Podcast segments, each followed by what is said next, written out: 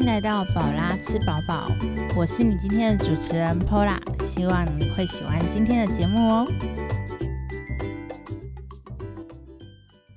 Hello，我是 Pola，你可以在各大的 Podcast 平台上面听到我的节目。除此之外呢，如果你不习惯用 Podcast 平台收听节目的话呢，我会在 YouTube 频道放上我的节目音档，你也可以在上面收听哦。那不知道大家这个礼拜有没有被一个新的 APP 叫 Clubhouse 给烧到？它这个 APP 呢，它只有 Apple 的手机可以做使用，然后还必须有。邀请码的部分才有办法进去。目前呢，大家的连着度还蛮高的。那包括我自己呢，这几天也都在用这个听东西呀，或者是听资讯之类的。那如果你还不知道这个 A P P 是什么的听众朋友呢，我会把就是相关的报道放在下面的资讯栏，你可以去做个参考。那这个平台我自己觉得啦，它有一点点像是线上的广播节目。然后可以随时 cue 听众朋友上去讲讲话之类的，那我觉得这样子的互动模式非常非常的好。那我自己跟朋友之后呢，也会尝试在上面开聊天室，那聊各种不同的主题。那这部分我就稍微做个预告。那如果你有兴趣的，刚好你有这个 A P P 的账号呢。你再来加入我们，那之后如果我们有开聊天室的话，都可以一起来跟我们聊天。好，那今天的节目呢，我们就来进入正题。今天我们要聊点什么呢？今天就来聊我上个礼拜还没有聊完的台南。好，这一集我真的是拖太久才录了，因为这几天我真的是被那个 A P P 连着在上面连太久了，所以我就是拖了很久才开始开录，真的是很不应该。好，那。台南的部分呢，其实如果你有听上一集我跟冲仔蛋跟他慢慢聊的常人还有阿基他们一起聊的那一集，你可能会发现我好像讲了很少台南的美食。我是不是对台南不熟？我是不是没有常来台南玩？其实没有，只是可能我录音的当下我有一点点宕机，所以我等一下会补充几个我在台南吃过的美食给大家。然后后面的话会聊一下，就是我跟台南的一些小回忆之类的。那在上个礼拜节目上架的时候呢，发现有一个频道，它上架的集数呢，也是上架台南的主题。然后呢，他那一集的节目呢，也有提到，就是日本人规划这个台南圆环的部分。然后还有汤德章的纪念公园这一块，那这个频道呢，就是一粒百优姐。其实我知道这个频道非常久了，但是我从来都没有把它打开听过，因为我就想说它可能是一个历史频道啊，我对历史真的是没有什么概念，然后我就不敢点开来听。但是直到上个礼拜，我发现，哎，它上架的台南主题跟我上架一样，都是台南。而且讲到的东西刚好两个都是一模一样的东西，我在想说，哇，这个节目也太巧合了吧！我赶快点开来听，那点开来听就觉得，嗯，还蛮好听的哦。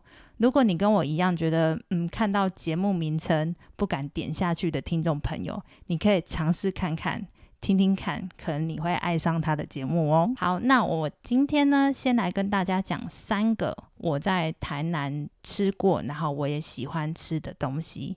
第一个呢，就是波哥，相信波哥应该很多人知道，而且波哥在之前想见你的时候，他真的是自录的自豪自满，对，无时无刻都要喝波哥。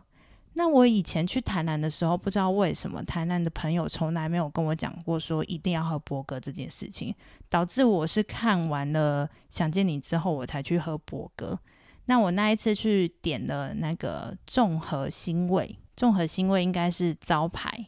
那它里面有什么呢？它里面有大珍珠、小珍珠、水晶、爱玉，然后还有柠檬汁、绿茶，然后跟一个梅子汁。我不太确定梅子汁有没有诶，因为有人说有，有人说没有这样子。那波哥的部分呢，我自己觉得有点可惜的，就是有网友指出。波哥的那个蛋沙拉吐司非常的好吃，那这个的话我还没有吃过，所以我就保留在下一次再去吃吧。然后再来第二个，我之前吃过，然后我自己也很喜欢的餐厅，就是叫做老厝一九三三。那这一家的话呢，它主要是卖烧烤，然后它的猪油拌饭很好吃。那我会很喜欢它的原因，是因为它算是一个三合院建筑的餐厅。我非常对老屋这件事情很着迷。如果你有听上一集节目的听众朋友，你应该知道我上一次去台南，我是住福气背包客栈。福气背包客栈的那个老屋等级，我就觉得哇，真的是我心中很想要拥有的一间老屋。诶，它有天井啊，然后走到三楼的时候，那个楼梯超陡的，就是很像阿嬷家的那种感觉。那可是。那一间背包客栈唯一的一个小缺点，就是因为它窗户也是旧型的，所以当天天气真的有一点冷，然后它就那个风一直吹。不过我是觉得还好啦，因为才住一晚，所以不不会有太大的影响。好，那讲完这一间烧烤之后呢，第三个我自己吃过，然后也常常会买回家的美食，就是姚平布朗尼。那姚平他是开在，诶，他的一店是开在开山路那边，然后好像是在比较偏巷子的地方，然后每次要去买它的时候，我都有点找不太到。那它的布朗尼，我自己觉得啦，它比较偏向就是有点像巧克力绵密的那种感觉，而不是那一种海绵体的那一种。所以我个人还蛮喜欢吃的，然后我每次去台南，有时候都会把它买回家当伴手礼。不过像台南的伴手礼的话，相信应该也是还是蛮多人会买那个伊雷特布丁。但是伊雷特布丁应该在现在应该比较没有像以前那么的夯了。我记得我大学时代的时候，伊雷特布丁真的很红。红到就是每次回家就是要特别去买。那我为什么会说每次回家呢？不是我大学读台南的学校，没有没有。我其实大学的时期呢，我在高雄念书，但是呢，我每次都必须要从台南转车转回去学校。对，因为我们学校就在深山上，所以台南对我来讲，其实我并没有跟他不熟。我只是在学生时代的时候，并没有很认真去认识台南这件事情。我读大学的时候，虽然很常在台南去做一个转运的动作，但是我很认真的去逛台南，大概就只有一次或两次而已，并没有说太长，因为我就是把它当成一个。要准备回学校的一个中继站而已。那我记得那时候大学的时候也没有像现在就是社群媒体这么普及嘛。我在读大学的时候，那时候大三才有 FB 出现，所以其实对于我来讲呢，我的大一大二的时期都是那一种。我也不会刻意说哦，我一定要去吃什么小吃美食啊，一定要去拍照记录啊，一定要去踩点还是干嘛之类的。所以当时对台南并不会说哦，我一定要去哪里玩，去哪里玩这样子。可是其实台南我也去过蛮多地方的，譬如说像那个市草绿色隧道，然后还有七股岩山这两个地方我也都有去过。那我大学时期虽然很长经过台南。但是我对台南的情感还没有那么的深厚。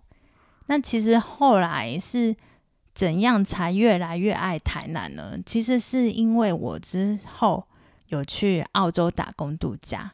那我那时候澳洲打工度假的时候，就认识很多台南人。那我我自己本身对台南人是有一个偏见的，就是我觉得台南人都非常的热情、活泼跟友善。好，这应该不算偏见啦。但是我遇到台南人大概都是这个特质，我也不太确定是因为在国外的关系，所以大家都变得很有热情跟友善，还是真的台南人就是这样子。那台南人真的非常非常可爱。我有发现他们有一个共同点，就是十个里面有八个，你跟他聊美食都会中，他就会开始跟你聊天。然后重点呢，你也。不用跟他争，反正他讲的一定都是好吃的。然后你就要非常认真的听，然后他可能会拿出他的清单啊，告诉你的哪个地方好吃啊，什么东西好吃啊之类的。我觉得这个规则啊，到现在还是一样。反正你遇到台南人，你不知道怎么跟他开话题，你就跟他开美食，他就一定会跟你聊。那其实因为在打工度假的时期，认识很多台南的朋友，所以后来其实我每年几乎都会去台南一次或两次，甚至三次之类的。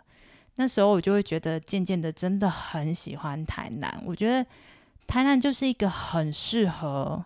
如果你是一个人旅行，就是呃交通也友善啊，然后住宿也友善，然后吃的又更多了，所以很适合。譬如说，你很喜欢一个人去旅行，那台南是最适合你的地方。那台南其实，在还没有疫情的时候，也是很多日本人的首选。日本人其实也很喜欢去台南旅行。那我有一次去。台南玩的时候，我是住友爱街旅馆，然后友爱街旅馆那时候应该是刚开幕不久吧，还是已经开一段时间了。他在网络社群媒体上，IG 上真的超多人打卡的。我那时候看到，想说哇，这家背包客栈也太美了吧！可是其实它不完全是背包客栈，它就是有背包客房，然后跟一般的客房。那它一般的客房，有的房型里面还会放黑胶唱片，我觉得是一个很特别的卖点。嗯，我那时候住的时候，友爱市场的晚上还没有卖小吃。那在上一集的时候，我们有聊到说，它现在其实友爱市场的晚上是有卖吃的，就有点像小型的小市集之类。那我觉得友爱街旅馆。是，如果你第一次去台南的话，又是一个人的话，其实还蛮适合去住他的背包客房。那它离神农街、国华街也非常非常的近，是一个蛮方便的地点。那相信应该很多人有去台南旅行过去玩过。那如果你有在台南有去什么地方好玩的，或者是好吃的，也欢迎你留言私讯告诉我，就是推荐我，因为。呃，台南很近嘛，我毕竟应该会蛮常下去的。